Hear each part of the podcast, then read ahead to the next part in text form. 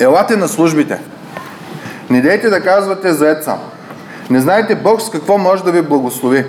И не дейте да бъдете заети за сметка на Божието, когато имате възможност да се откачите от тая кука, за която сте били хванали. Знам, знам, не съм във вашето място, не знам за какво говоря, може би някои от вас си казват, но моето задължение като пастир е да ви кажа, че Бог е по-важен от всеки ангажимент, който може да имате, защото това учи цялата Библия. Аз няма да ви излъжа по отношение на това и постоянно ще ви го натяквам. Спомняте си, че започнахме една серия от проповеди относно вярата. И спомняте ли си какво е вярата? Вярата е даване на твърда увереност за неща, за които се надяваме, убеждения, които не се виждат. Та, страшно, странно нещо е вярата, обаче авторът на Евреи, за да ни покаже, че е възможно, колкото и лудо да звучи, колкото и налудничево, той ни показва примери на хора. Не само на Исус Божия син, а примери на хора, за да ни покаже едно. Не е възможно. Възможно е това, което ние правим. Не е невъзможно в нашия живот. Между другото, в сряда, ако се чудите дали да дойдете или не, искам да ви задам един бърз въпрос. Колко от вас знаят къде се намира пророчеството за Витлеемската звезда в Библията?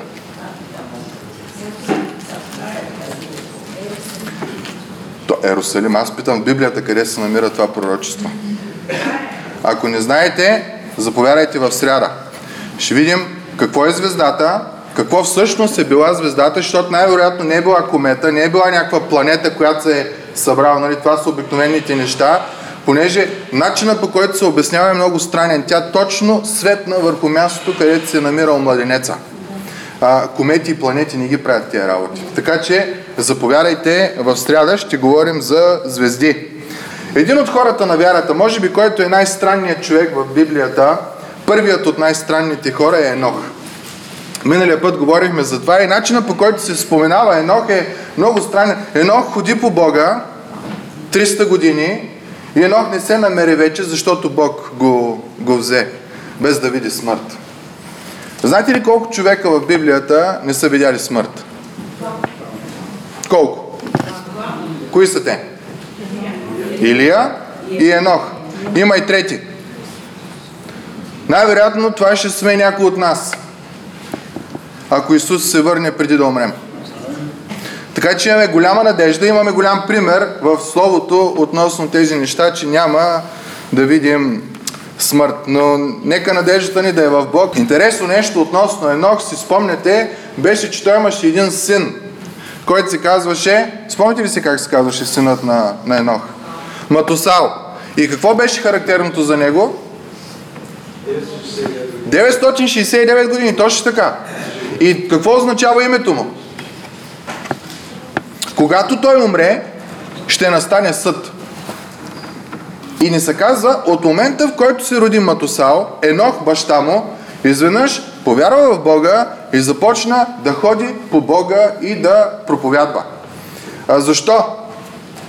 Някой даде ли някакво задължение на Енох и му каза, ей, сега ръкополагам за пастир, тръгвай. Не. Човека слушаше Бог. Човека беше верен на Бог. Той нямаше нужда да му кажат какво трябва да прави. Той много добре разбра Божието откровение, излято в името на сина му, Матусал.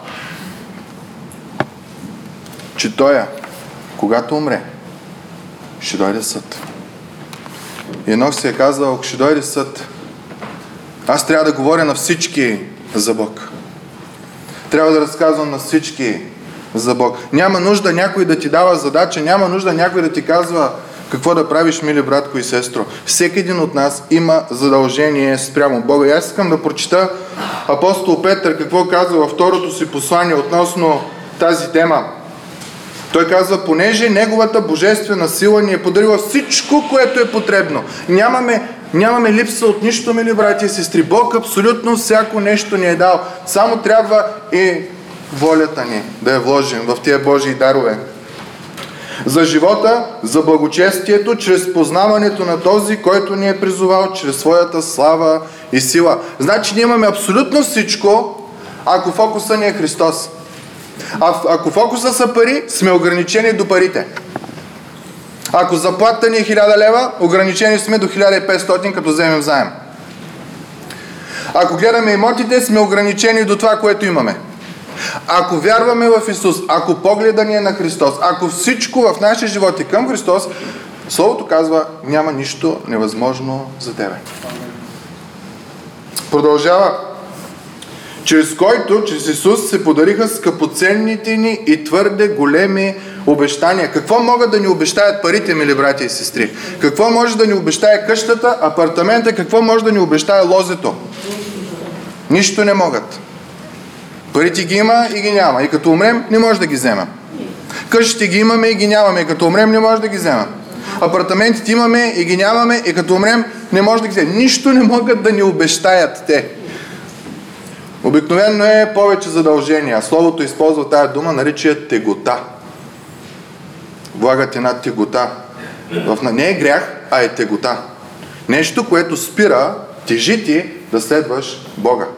Продължава нататъка, стих 5. Поради тази причина, че гледайки към Христос, ние всичко имаме, поради тази причина, че всички обещания имаме в Христос, поради тази причина той казва, положете всяко старание. Ето я нашата воля.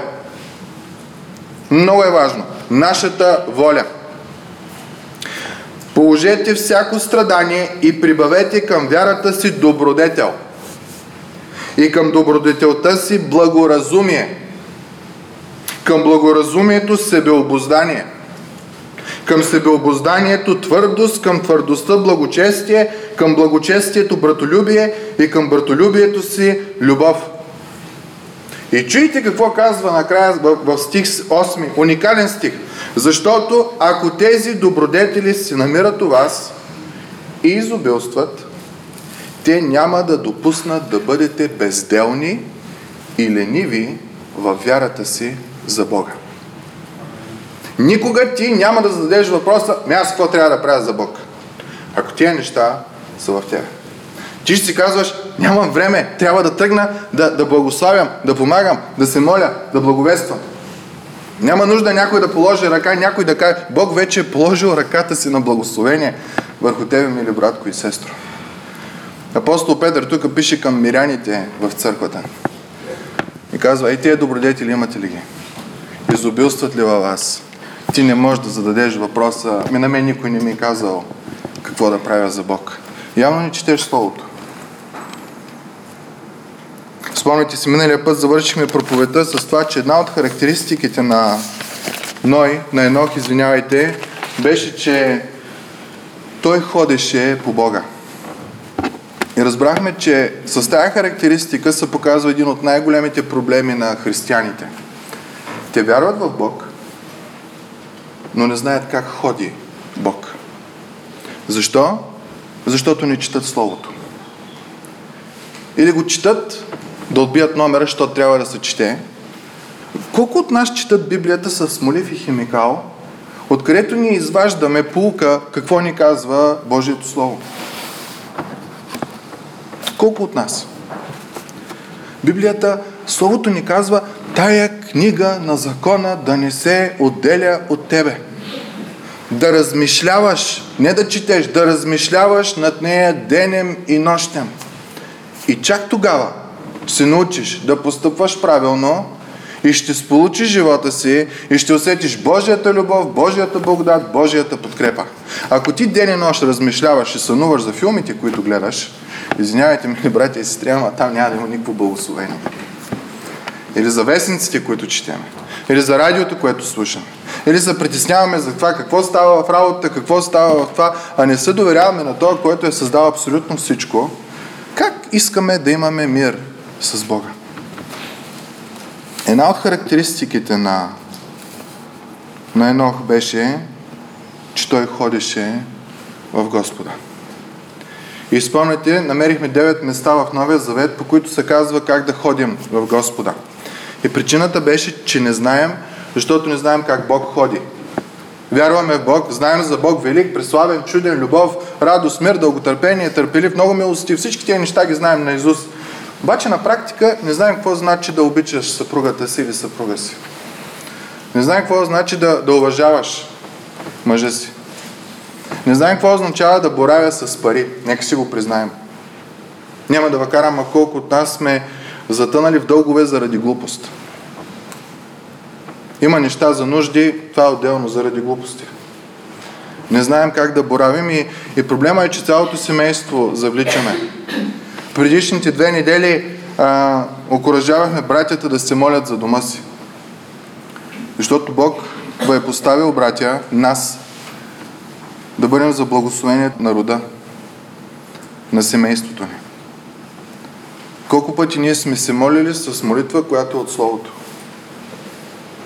Сестри, вие колко пъти сте уважавали вашия съпруг през тази седмица? Колко пъти, ако е много смотан и не заслужава уважение, колко пъти вие сте се молили Бог да го оправи? Имаме такава отговорност към вярващи съпруги и съпрузи и към невярващи съпруги и съпруги. Да се молим за тях. Апостол Петър казва не с приказки на, не, на съпругите, които имат невярващи съпрузи. Не с приказки, а с благоговейно поведение, да да може да се спечели съпруга ти. Ама ние не знаем защо. Ми не четем Словото. Не си записваме, не вадим неща от него. Ние идваме на църква, най-малкото това, защото за някои църквата замества духовния живот. Нека си го признаем.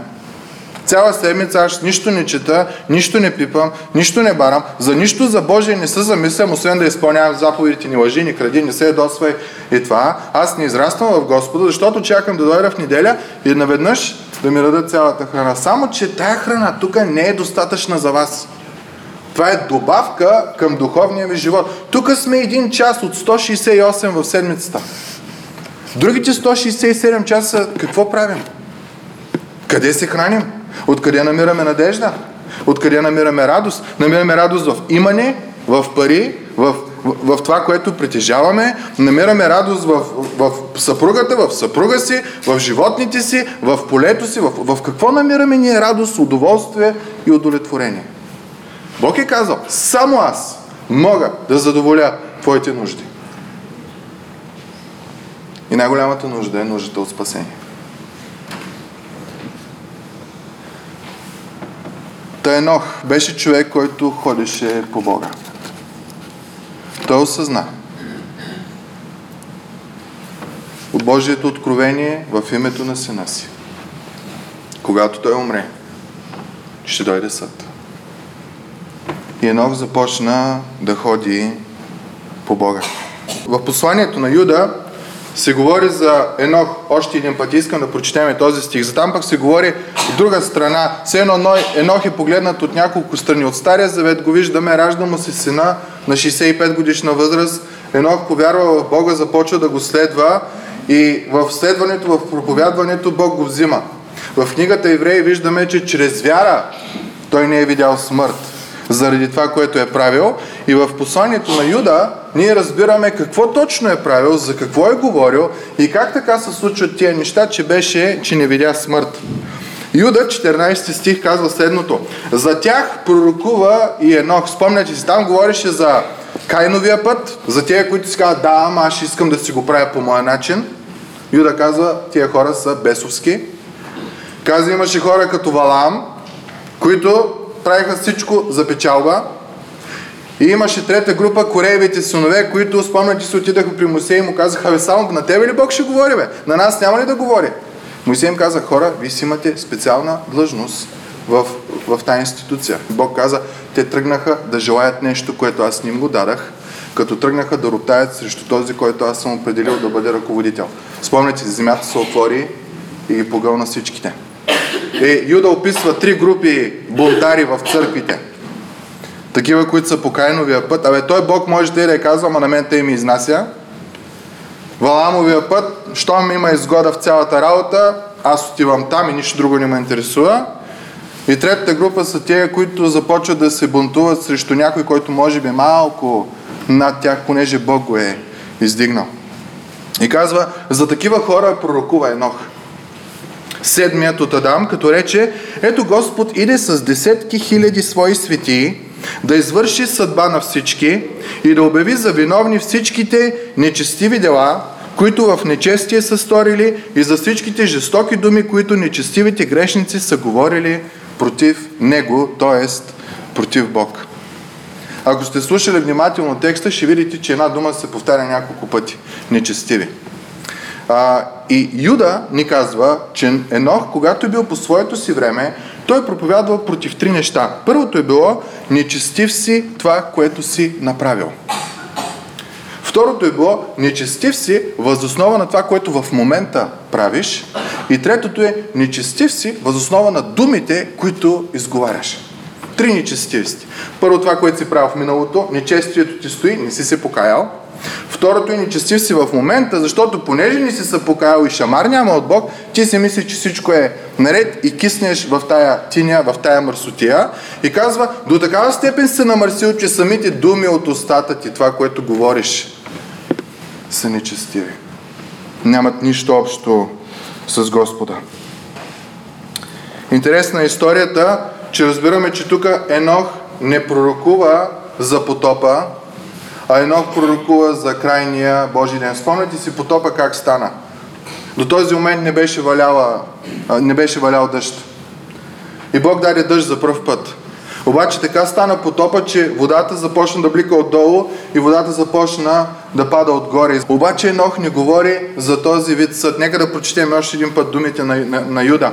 За тях пророкува Енох, седмия от Адам, като рече, ето Господ иде с десетки хиляди свои съдии, да извърши съдба на всички и да обяви за виновни всичките нечестиви дела, нечестиви дела в момента и нечестиви приказки, които говори.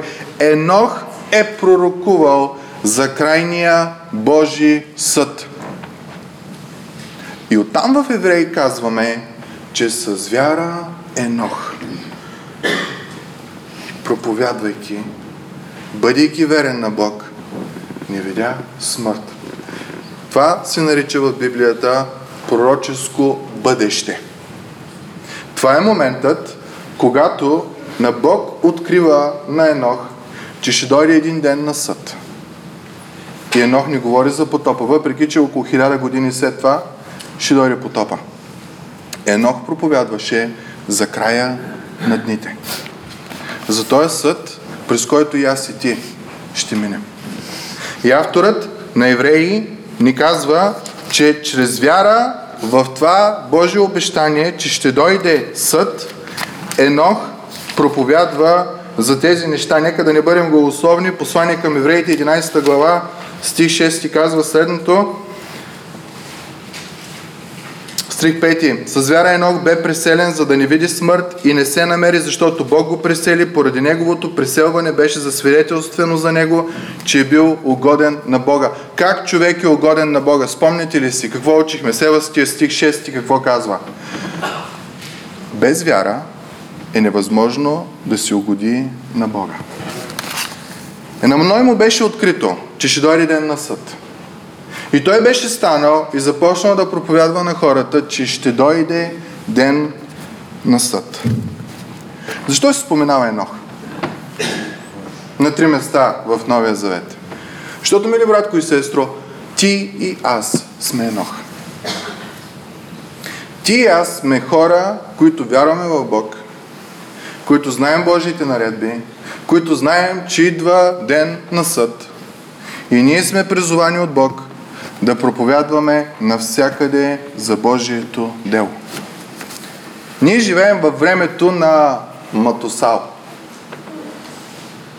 Че когато това свърши, той свърши, тази ера свърши, ще дойде съд. Затова говорят абсолютно всички автори в Новия Завет. И мили братко и сестро, ние сме призовани да бъдем този глас в пустинята, както Енох беше, и да проповядваме Божието Слово на хората. Как го правим това? Исус Христос, преди да тръгне, остави едно нещо, как нарече го църквата. И каза, портите на Ада няма да я наделеят. Защо? Защото главата на църквата не е Петър, не е папата, не е патриарха, не е пастира. Главата на църквата е сам Христос. Той е крайъгълният камък. Той е канарата. Затова портите на Ада няма да я наделеят. Та осъзнаваме ли кои сме ние? Ние сме църквата. Ние сме от потомството на Сит. Ние сме от Божиите хора. Ние сме от потомството на Сит, от потомството на Енох, от потомството на Матусал, от потомството на Ламех, който казва Дано този ни избави от трудностите ни, от потомството на Ной, който Бог спаси. Ние не сме някоя пуканка, която се е пръкнала някъде. Ние сме от огромно потомство, което идваме, мили брати и сестри, чрез вяра. Ако ние сме изповядали, че Исус Христос е наш Господ и Спасител, ако ние сме изповядали, че Той е царя на царете, ако ние сме изповядали, че Той един ден ще се върне, както казва Словото, и ще съди света, ние сме от потомството на Сит, от потомството на Енох, от потомството на Ной, от Божиите, от духовните хора. Ние сме, как да го кажем, пазителите на истината. На истината, че един ден ще дойде съд. Много от нас си казват какво всъщност означава това. Библията е обсипана с моменти, където ни се споменава каква е нашата роля като християни. В първо, второ Тимотей и в посланието на Тит ние разбираме най-голямото обобщение на това каква е ролята на църквата. И сега ще пробвам за 10 минути, ако Бог ми даде силата, набързо да покажа основните неща, към които ние всички сме призвани. Според Словото. Не какво аз искам, не каквото ми се нрави, не, а каквото Бог изисква от тебе. Мили братко и сестро, ти осъзнаваме ли ние, че Бог има задача за нас? Апостол Петър казва, ако имате тия добродетели във вас, ви, вие ще сте като пчелички. Никой няма да питам, аз не знам какво трябва да правя за Бог и никой не ми казва какво трябва да правя за Бог. Не. Ще прочетем няколко стихове. Апостол Павел казва на Тимотей в първо Тимотей, първа глава, да наредиш на някои хора да не проповядват друго учение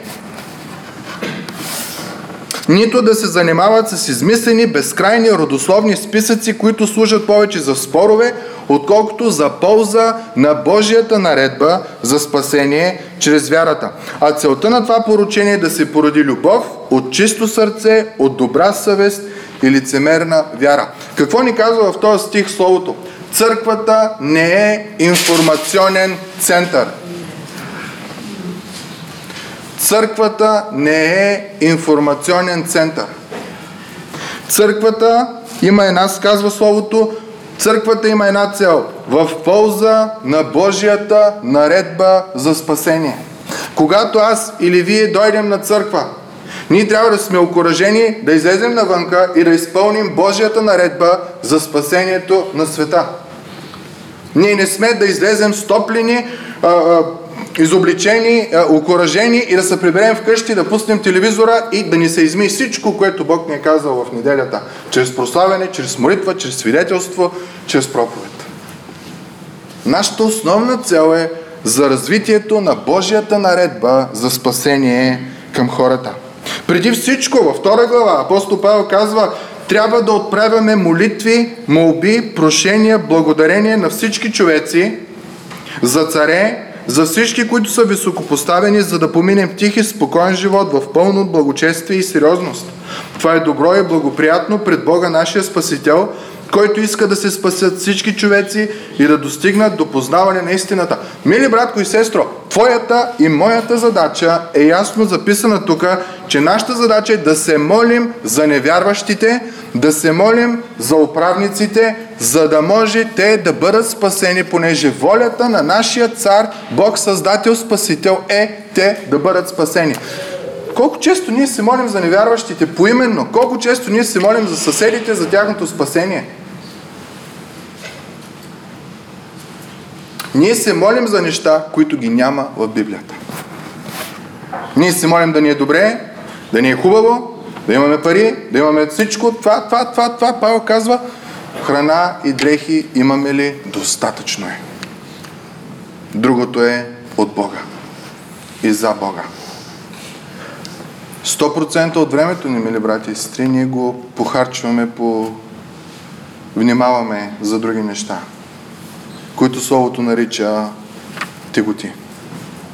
Задачата ни е да се молим за невярващите, да живеем сред тях и да ги призоваваме към спасение, защото това е Божията воля. Апостол Павел продължава в 1 Тимотей 4 глава. В случай, че закъснея, трябва да знаеш как хората да се обхождат в Божия дом, който е църква на живия Бог, стълб и подпорка на истината. Какво е църквата? Единственото място, където се говори истината. Апостол Павел казва в тези думи, пак ще ги прочита. Това е духовно, а, извинявайте. Божия дом, който е църква на живия Бог, стълб и подпорка на истината. Църквата не е клуб. Църквата не е място за спекулации.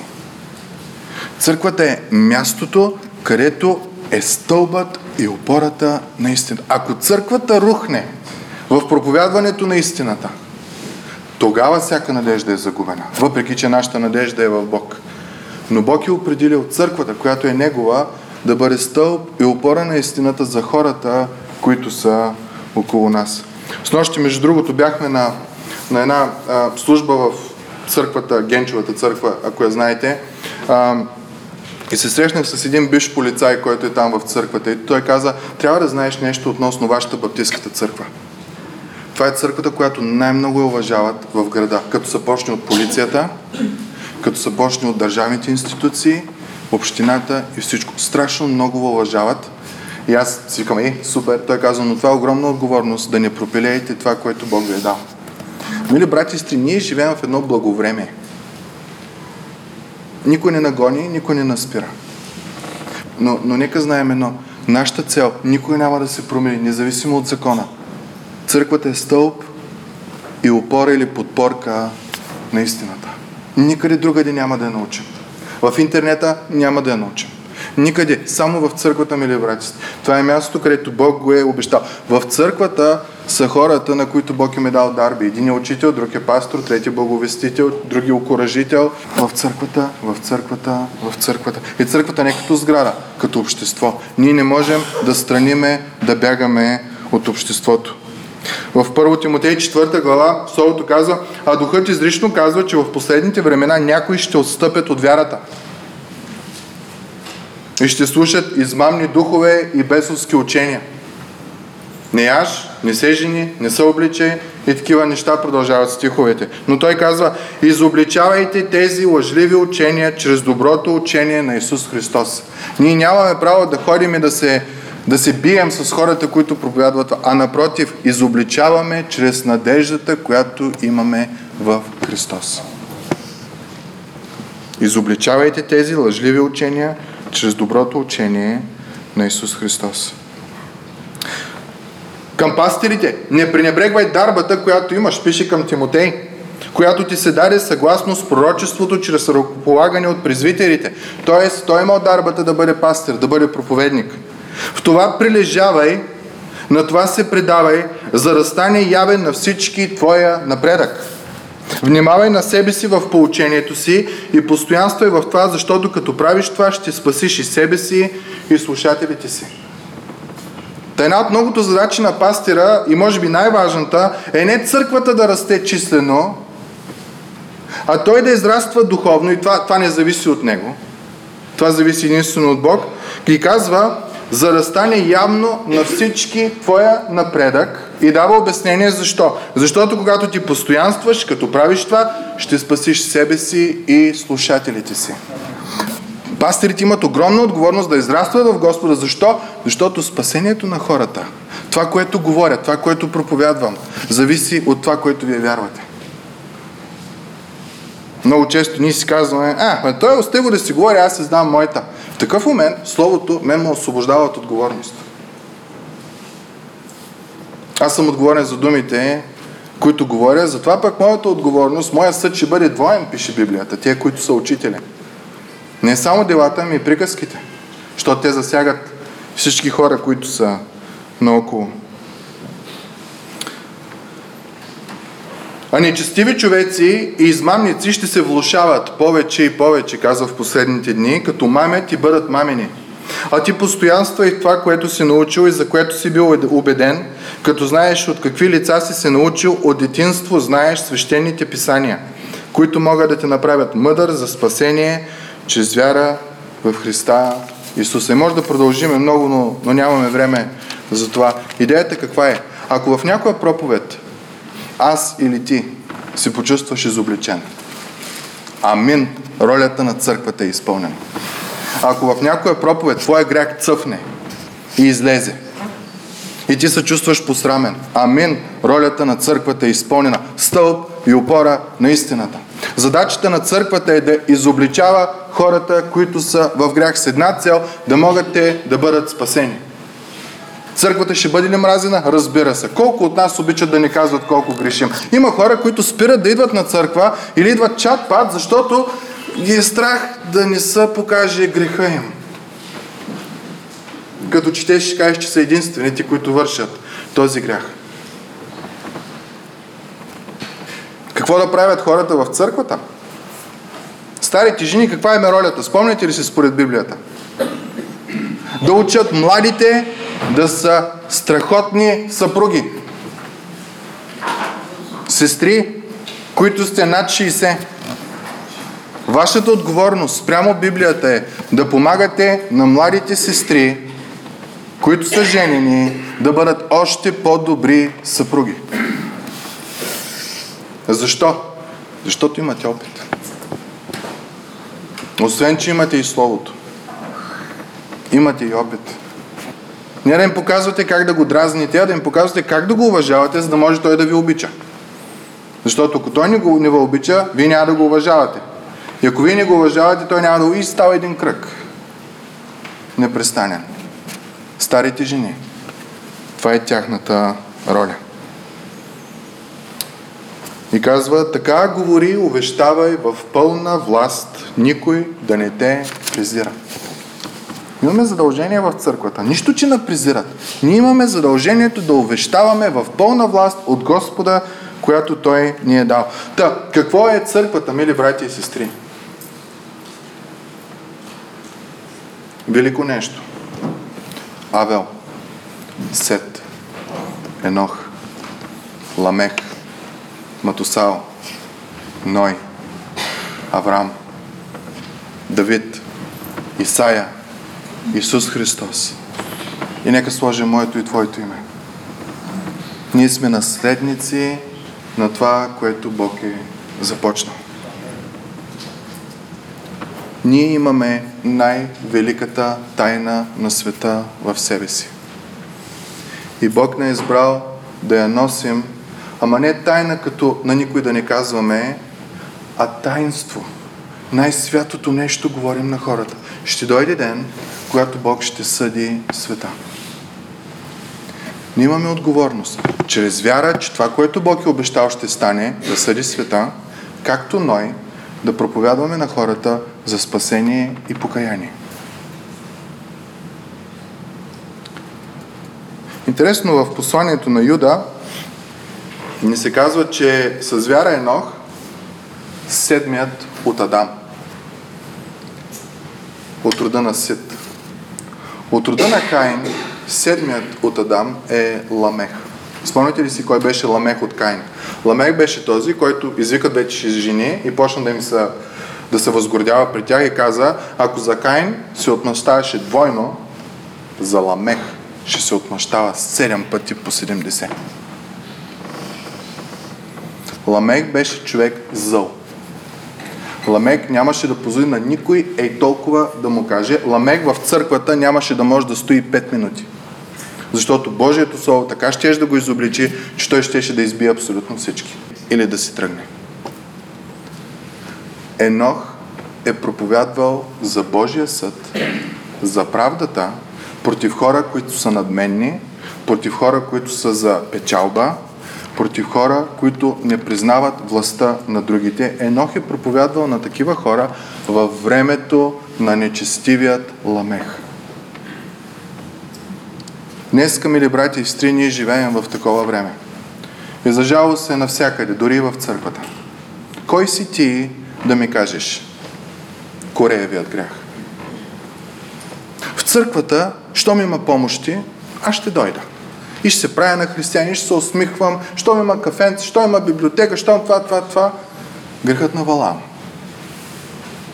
За печалба. Има някой казва, абе ти хубаво говориш, ама аз се знам моя начин кой е. И моя начин ми носи мир, моя начин ми носи отеха. Грехът на Каин. И в църквата, и извън църквата ги има. Юда казва, тези хора са за унищожение. За тях Бог изпрати Енох. Мили брати и сестри, в днешното време, в което живеем, има Кайнови, има Корееви, има Валамови хора в църквата и извън църквата. Нашето призвание е за тия хора ние да бъдем Енох. Да им казваме за идващия Божи съд. Да се обърнат от нечестивите дела, които са правили преди да се покаят от тях. От нечестивите дела, които правят в момента, да спрат да ги правят. От нечестивите приказки и помисли, които имат спрямо Бог, спрямо църква, спрямо брат и сестра, ние сме призовани да ги накараме да се покаят. И Енох е църквата. А църквата сме аз и ти. Хората, не е сградата. Ако отидем на реката, там ще е църквата. Тук ще стане една сграда, която е била използвана за църковна сграда. Църквата аз, Енох сме аз и ти и живеем в поколението на Матусал. И всички знаем дълбоко в себе си, вярващи или не вярващи, че ще дойде ден, когато ще има съд. Какво ще правим тогава? Ние, знаеки това, във вяра, че Бог е обещал това и то ще стане, с вяра, че Бог е обещал, че който повярва и се кръсти, ще се спаси и няма да изпита Божия гняв. С тая вяра ние проповядваме на хората. С тая вяра ние църквата сме като Енох. Оттам идва нашата надежда, мили братя и сестри. Ще завърша с една история. Удрук Уилсън, президент на САЩ, разказва една история. Дуайт Муди, нали знаете кой е? Един известен евангелизатор в началото на, на, на, 9, на, 8, на, на 20 век. Казва следното. Бях седнал на бръснарския стол, когато се усети, че силна личност влезе в бръснарницата. Един човек тихомълком бе дошъл, като мен, да му се постриже косата и седна на стола до мене. Всяка една дума, която човека каза, въпреки че беше на много селски език, показваше, че човека живо се интересуваше от този, който му стрижеше косата. И преди да се свърши цялата тази ситуация, аз разпознах, че съм бил на евангелизационна служба, понеже Дуайт Муди беше човека седнал до мене. Нарочно отстанах малко по-дълго в браснарницата, след като той си тръгна и забелязах ефекта, който имаше неговото посещение. Те си мъмреха един на друг, не му знаеха името, но знаеха, че нещо в разговора с него ги приповдигна на по-високо ниво в мислите и като си тръгнах, аз се тръгнах с чувството, че съм бил на църковна служба. Мили братко и сестро, когато ние отидем на събрание сред други хора и си тръгнем, какво говорят там? Ама те ма плюят, че съм християнин. Няма значение. Божието Слово действа. То ги кара да се замислят за това, кое е добро, кое е приятно, кое е богоугодно. Какво говорят след нас? Или след нас и потоп. Да, ние сме Енох. В поколение, което е в последните дни. Не знаем кога ще дойде този последен ден. Затова сме призовани на съпрузи, на съпруги, на деца, на внуци, ние да говорим за истината. Отговорността те да слушат е отчасти наша, защото трябва да представим благовестието по правилния начин. Не може да им се развикаме, не може да ги ядосаме. Ние им казваме блага вест, мили брати и сестри. И другата част е тяхна отговорност. Какво правят с цялата тази информация, която им е дадена? Имаме голяма отговорност. Ние сме Енох в нашето поколение. Господа ни благославя да ни дава мъдрост относно това как да постъпваме. Нека да се помолим.